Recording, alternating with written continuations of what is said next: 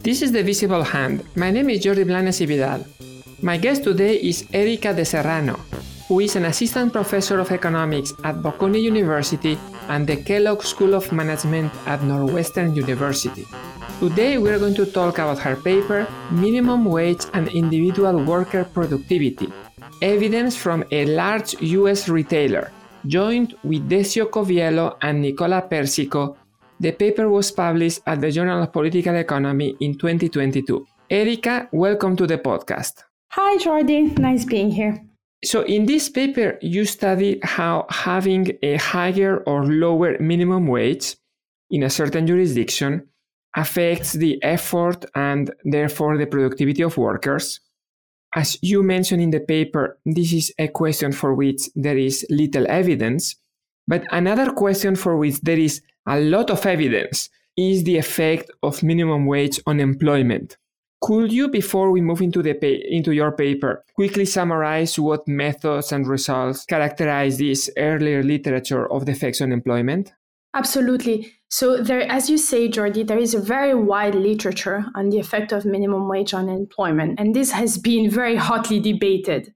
There has been different empirical methods to study this question, with some papers using a broader discontinuity design, finding typically milder effect on employment, typically no effect on employment, and then some other literature using more a state panel approach um, without restricting on board, without using really the broader discontinuity design and finding typically more negative effect on employment.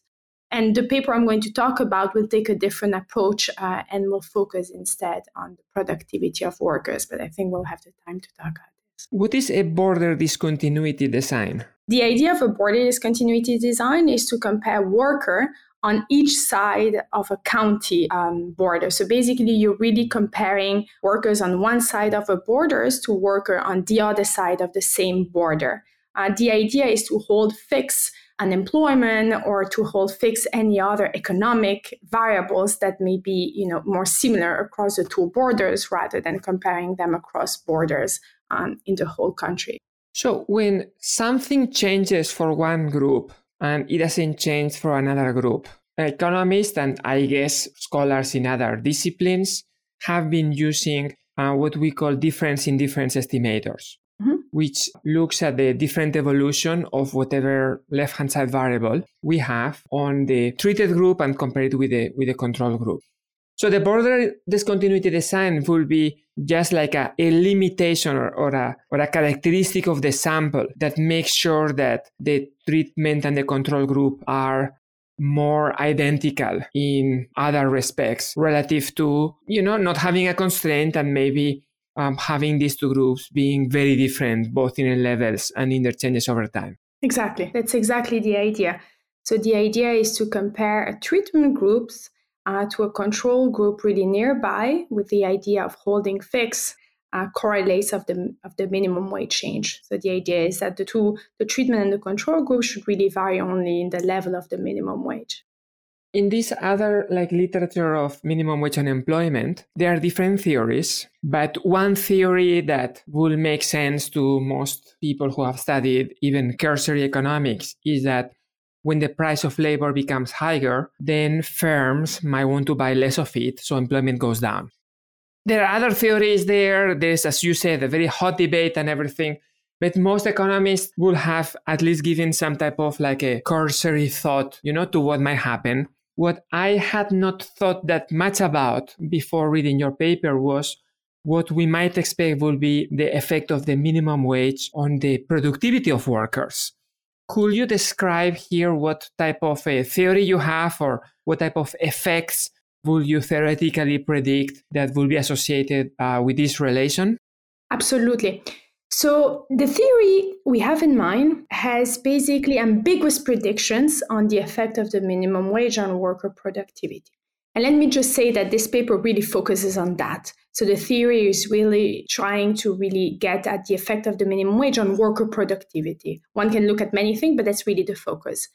So theoretically, if you're in a setting of a job, which is a um, pay for performance job, like in our, like in our context, The minimum wage can either reduce effort or increase effort, and this is what we're going to test with data later on. So theoretically, a higher minimum wage can demotivate uh, effort provision because it flattens the pay schedule. So basically, the minimum wage can decrease effort because uh, by reducing the sensitivity of the wage to effort. Now, it could also increase effort if the minimum, if it can increase effort provision because of the fear of losing a now higher paying job and hence being unemployed for some time. And this is the idea of an efficiency wage channel, a la Rebitzer, Taylor, and Shapiro, uh, and Stiglitz. So basically, this is the idea. The idea is that if you're a worker, the minimum wage increases, and if by being fired, you, you're going to be unemployed for some time, then a higher minimum wage should make you more attached to the job and may increase the extent to which you provide effort to avoid being uh, being fired. And so basically, theoretically, we have these two mechanisms, one that says that effort should go down, the other one that says that effort could go up. Uh, and the idea of the paper is to test which one prevails. So let me repeat them here because they are really important in order to understand uh, the rest of the paper. So if I am paid a very low wage, I kind of don't really care that much whether I have this job or I look for another job somewhere else or I'm unemployed. But if the minimum wage is very high, this means that being employed in this job is very attractive to me. So I want to do whatever I can to not be fired. And one way to not be fired is to put effort such that my employer doesn't see me shirking. Right? That, that will be the efficiency wage channels that you mentioned. Mm-hmm. The uh, incentive uh, performance pay channel will be one in which, in order to get people to put effort, I need to make sure that I pay them, I give them a reward if their performance is high, and I don't give it to them if their performance is low. But if the minimum wage is high, then I cannot use the stick or I cannot punish them with a, you know, a lower wage when their performance is low. Therefore, having a performance pay doesn't incentivize as much. Exactly. That's exactly right.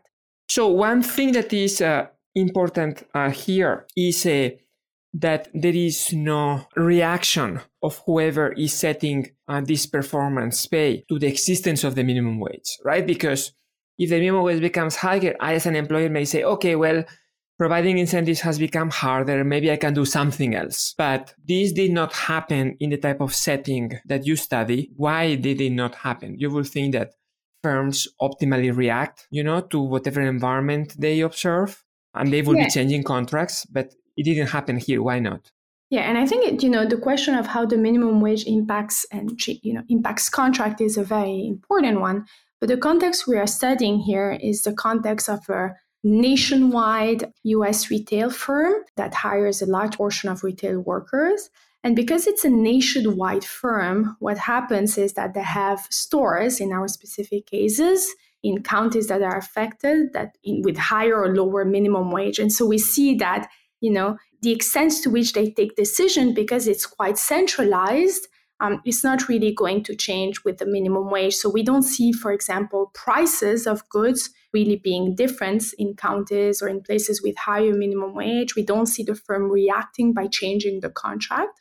And so we are really going to be in a setting where we're going to think about the effect of the minimum wage on worker productivity without any changing, any changes in the contract, meaning that we won't see really changes in the base rate or in the piece rate as a response to the minimum wage.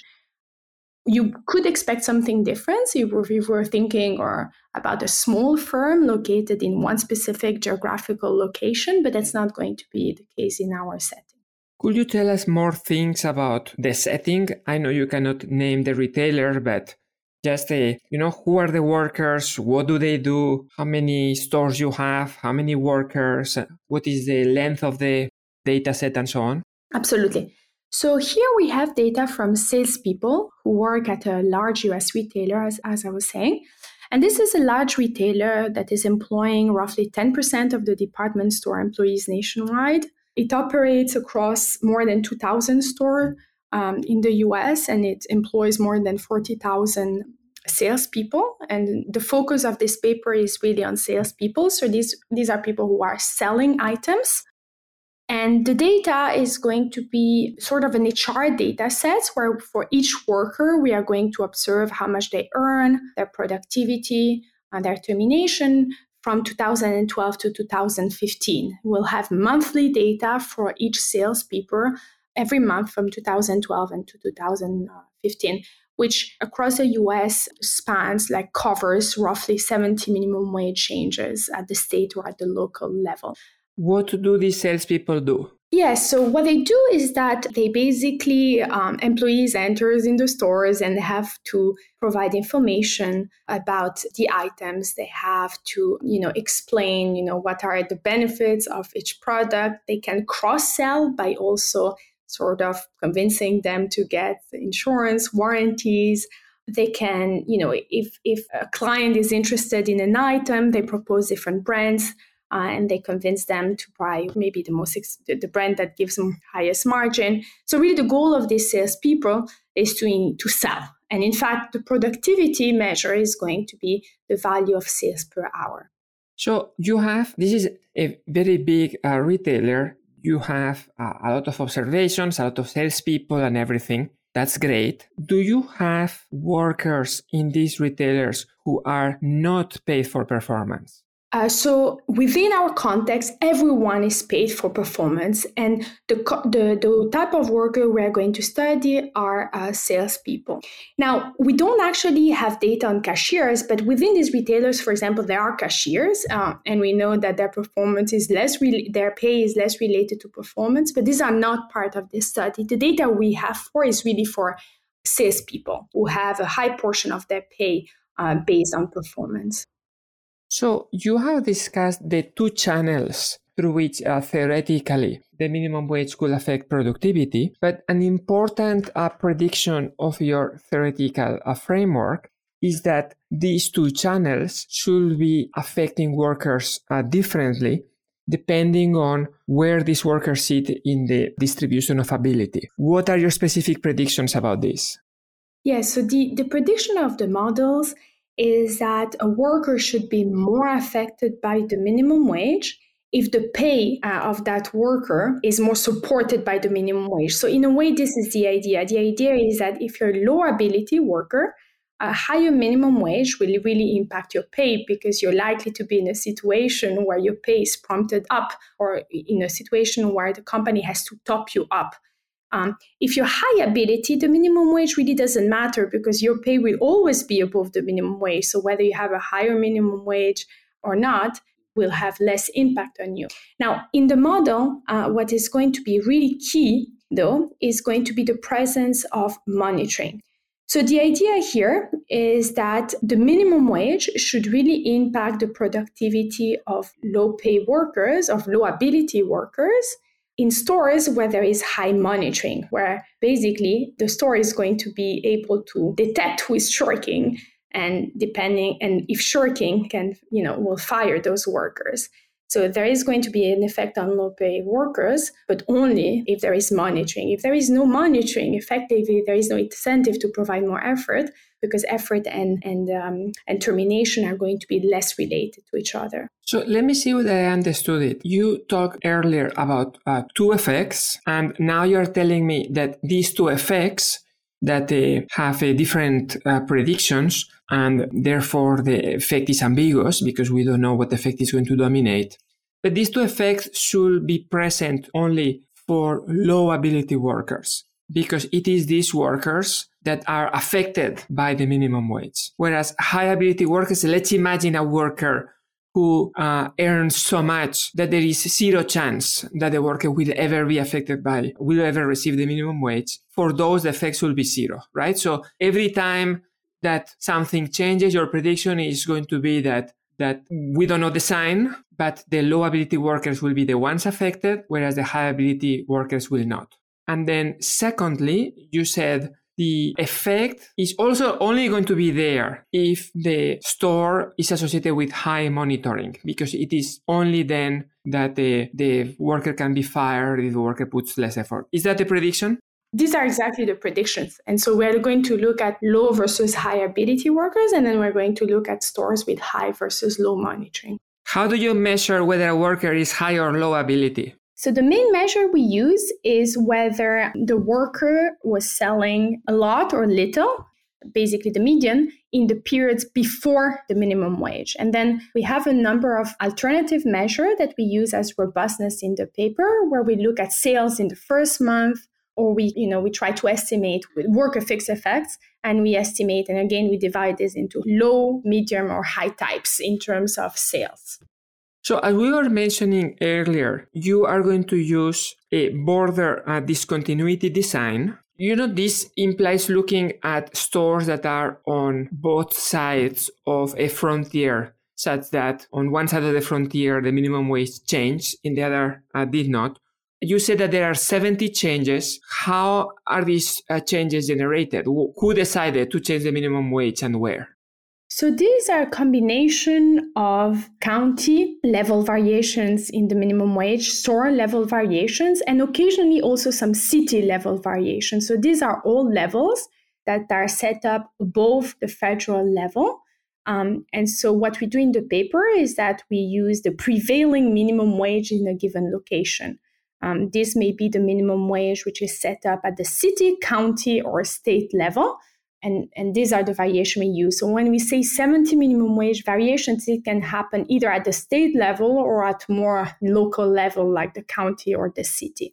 If the federal government has the minimum wage at ten, the state at eleven, the county at twelve, and the city at thirteen, the minimum wage will be thirteen, correct? Exactly, exactly. The prevailing one is going to be the highest of any of those of the levels. So I guess that one worry here, not specific to your paper, but just in general, is that other pieces of legislation may be changing, coinciding with the change in the minimum wage. For instance, maybe the mayor of a city decides to increase the minimum wage, but also introduce new uh, labor regulations to maybe decrease the likelihood that workers are fired or something like this. Is this a concern at all in your setting, or, or these decisions are always taken completely unrelated to any type of regulation or legislation in the relevant jurisdiction?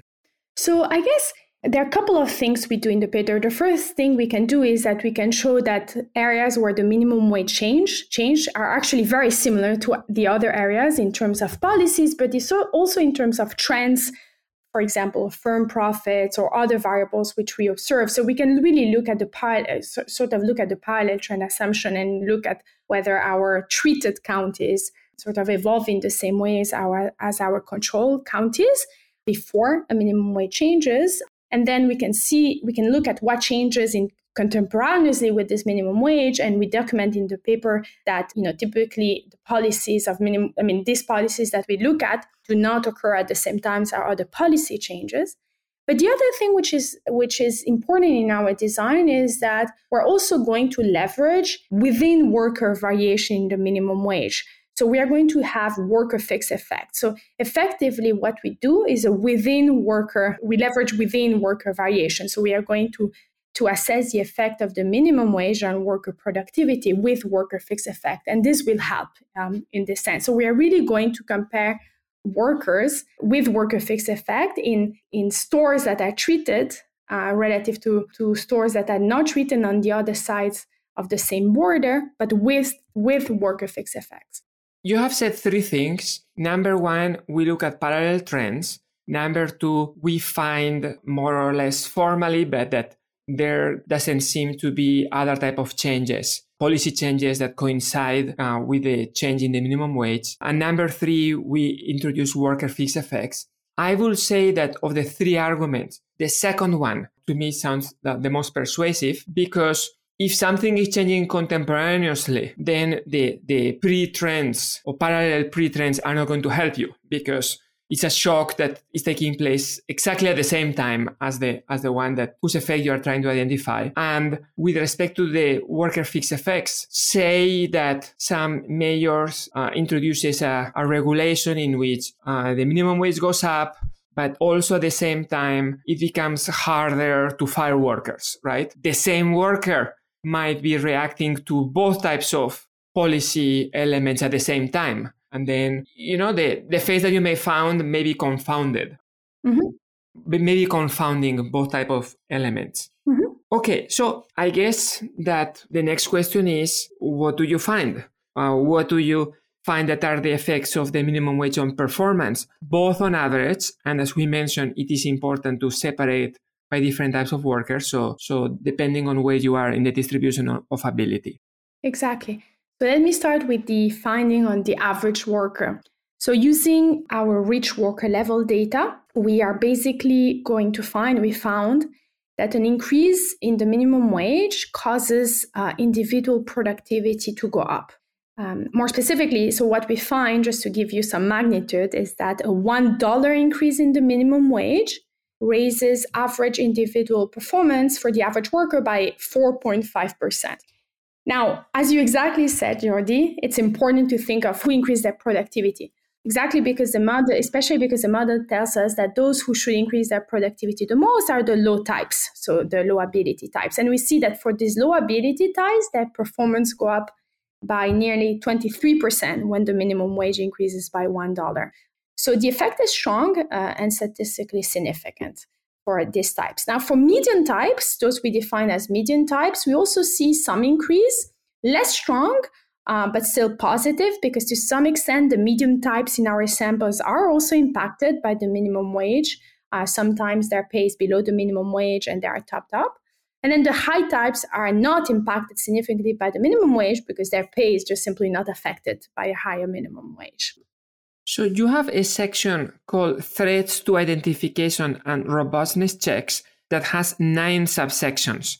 I don't want to, we don't really have time to go through all of them, but I was wondering whether you could um, describe the, the subsection in which you estimate or try to get to the same type of question, but using what you mentioned earlier was a panel dataset as opposed to a border discontinuity dataset. How does the panel dataset work and what do you find?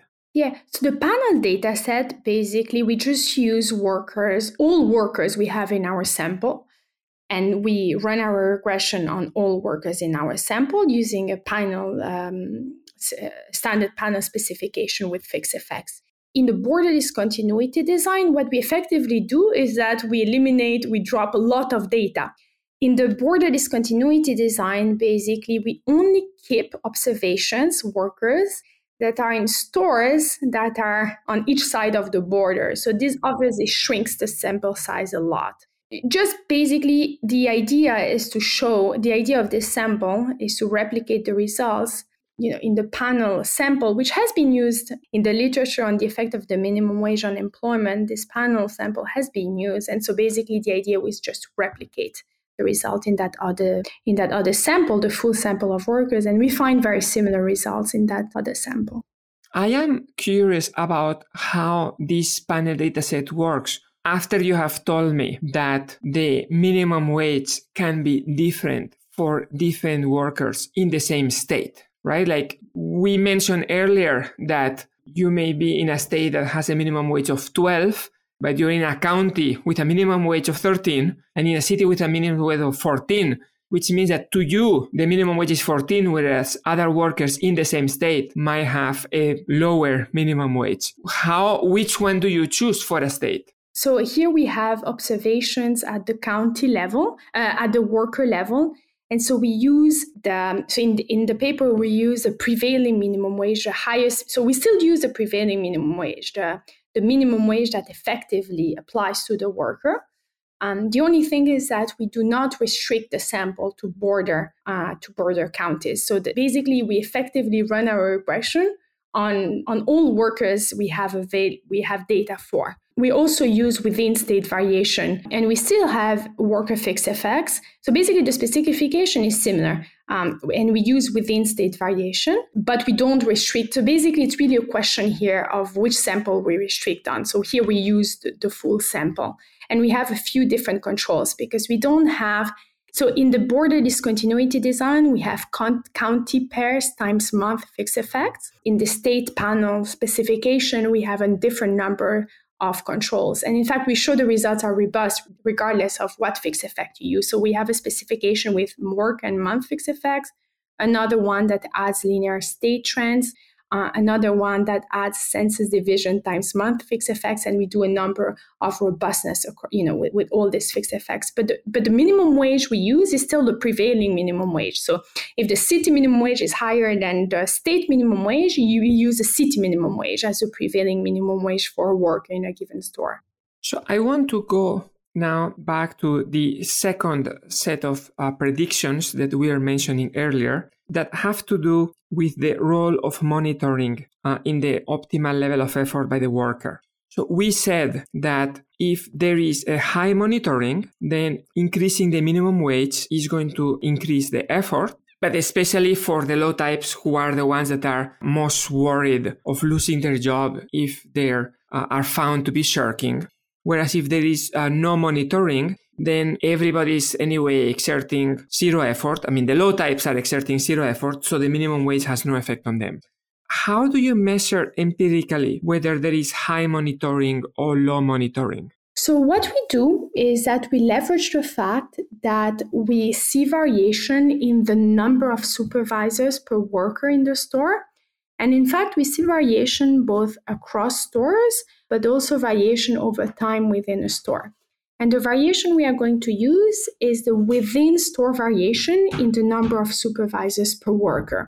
And so we are going to define a store as being a high monitoring store, a store in which, in a time period in which there are many supervisors per worker, and a store with low monitoring, a store with few supervisors per worker. So if I know, as the company knows, how much each worker is producing, selling uh, every month, why do I need to monitor them separately through their supervisors? So the, the way we model all this, and I think which reflects reality, is that one thing is sales per hour, which is productivity, but the other thing is effort. And effort and productivity are two, you know, are different. So productivity is observed. You observe how much you sell per hour, but to know how much effort is provided, uh, you need to monitor. So let me just give you an example of a situation where you may well do a lot of effort, of effort, but your productivity may be low. So for example, imagine you sell um, you know, at a time schedule where there are very few people entering your store. You may be very motivating, providing effort when clients come, comes, come in, but you just have few clients coming in. And so your productivity, how much you sell, is low, and yet you provide high effort. So there is a distinction between effort and productivity. And the idea is that when you have high monitoring, um, you, you are better able to know if the worker provides high effort or not. So the example that you gave is an example in which I will say perhaps that in a in a static setting, you are completely right. But if I have uh, sufficient realizations of productivity for the same worker uh, over time, that is, if I'm not observing the productivity of this worker just today, but over a two-month horizon, then these uh, shocks are hopefully going to be idiosyncratic. And the average of productivity is going to be a very good measure of effort. I think that probably, I mean, in my opinion, maybe like a, a better, a better um, explanation of this, which I'm sure is also compatible with your setting, is that productivity as measured quantitatively is not everything. That is, you want to have like um, a more a comprehensive uh, view of what workers do, because they may be selling a lot, but then on other dimensions, maybe treating their colleagues very rudely or not helping afterwards to restock things and so on. Is- yeah, you're totally right, Jordi. Now, the way we the way we write a model is slightly different from what you're saying, but I think you're totally right in practice that productivity is how much you sell. Um, now, obviously, when you think about output, I mean, in a way you care about how you sell, but you may care about customer satisfaction and if the customer will come back in the future. I mean, there are many dimensions of, you know, performance quantity, uh, but also quality, which which may be harder to observe if you don't have um, enough monitoring. In the same way that we were mentioning that the optimal contract might be endogenous Uh, to the presence of the minimum wage, even though that's something that empirically doesn't happen here, the number of supervisors per worker is an endogenous variable. Is it a problem that it is an endogenous variable dynamically? That is, that whenever there is like a change in the minimum wage, the local manager is uh, adapting the number of supervisors?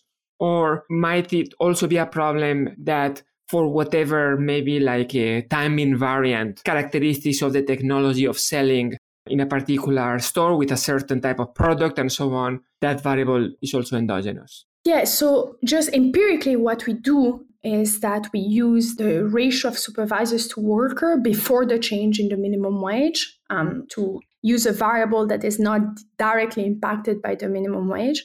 Though in the paper, we actually look at whether this measure of what we call coverage, but basically this measure of supervisors to worker do react to the change in the minimum wage. And theoretically, it's not exactly obvious in which direction it should change and how. We document that we don't actually see any uh, significant effects of the minimum wage on um, this measure of supervisors to workers. Um, now, we really use this measure in a way as an heterogeneous uh, as an heterogeneous effect, but I think it would be very nice to have. And, and there are some papers looking at how minimum wage impacts monitoring. This is sort of, we're not really... Like in this paper, this is really not the core focus of it, but but and in a way, that's why we use the predetermined, the the, the level before the, the change in the minimum wage here to sort of, you know, stay away f- uh, from this. But we do look at the effect uh, and we don't see any effect on monitoring. So, so, I mean, the point is taken. You are now talking about the, the dynamic uh, reaction of the monitoring uh, intensity to changes in the minimum wage, but already on the pre-existing levels, different jobs may be associated uh, with different monitoring intensities. Uh, for instance, the two things that we were mentioning earlier, let, let, let us focus on the one that you mentioned. Productivity is not a perfect measure of effort, you said earlier, because there may be shocks that take place over time, such that maybe no customer enters the store on Friday, and therefore whatever effort I, I want to put, I cannot sell anything at all. So this variability in the presence of shocks is going to depend a lot across type of product or, or location of the store and so on. That's something that is, let's say, static. It's, that's not going to change with the minimum wage. But that is maybe going to uh, affect the monitoring intensity, right? Because um, if this thing that you mentioned doesn't happen at all, then I don't need any supervisor. Uh, if it happens a lot, then I need a lot of supervisors. Is this a problem? My my instinct is no. It's not a problem that on the levels, monitoring intensity uh, is endogenous. Because if the monitoring intensity was like a perfectly reacting such that all workers are essentially identically monitored, either, you know, through the performance measure or alternatively through the ratio of supervisors to workers, then your variable will be meaningless and you will find zero effects, right? So in some sense, your test is a test of the composite hypothesis that this variable means something and then that it reacts uh, in the way that your model predicts.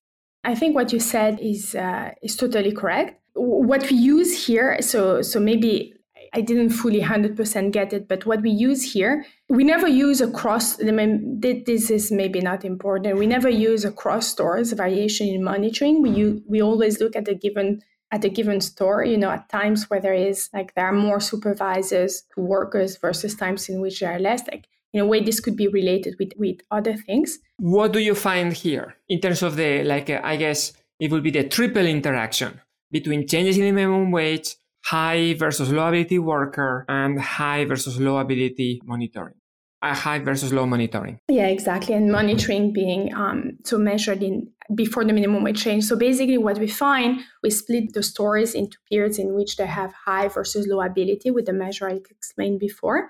And what we, sign, we find is that the increase in productivity happens only when there is high, what we call coverage, which is basically high monitoring. So basically, when there is high monitoring, we do see that low work, uh, low type workers are more productive.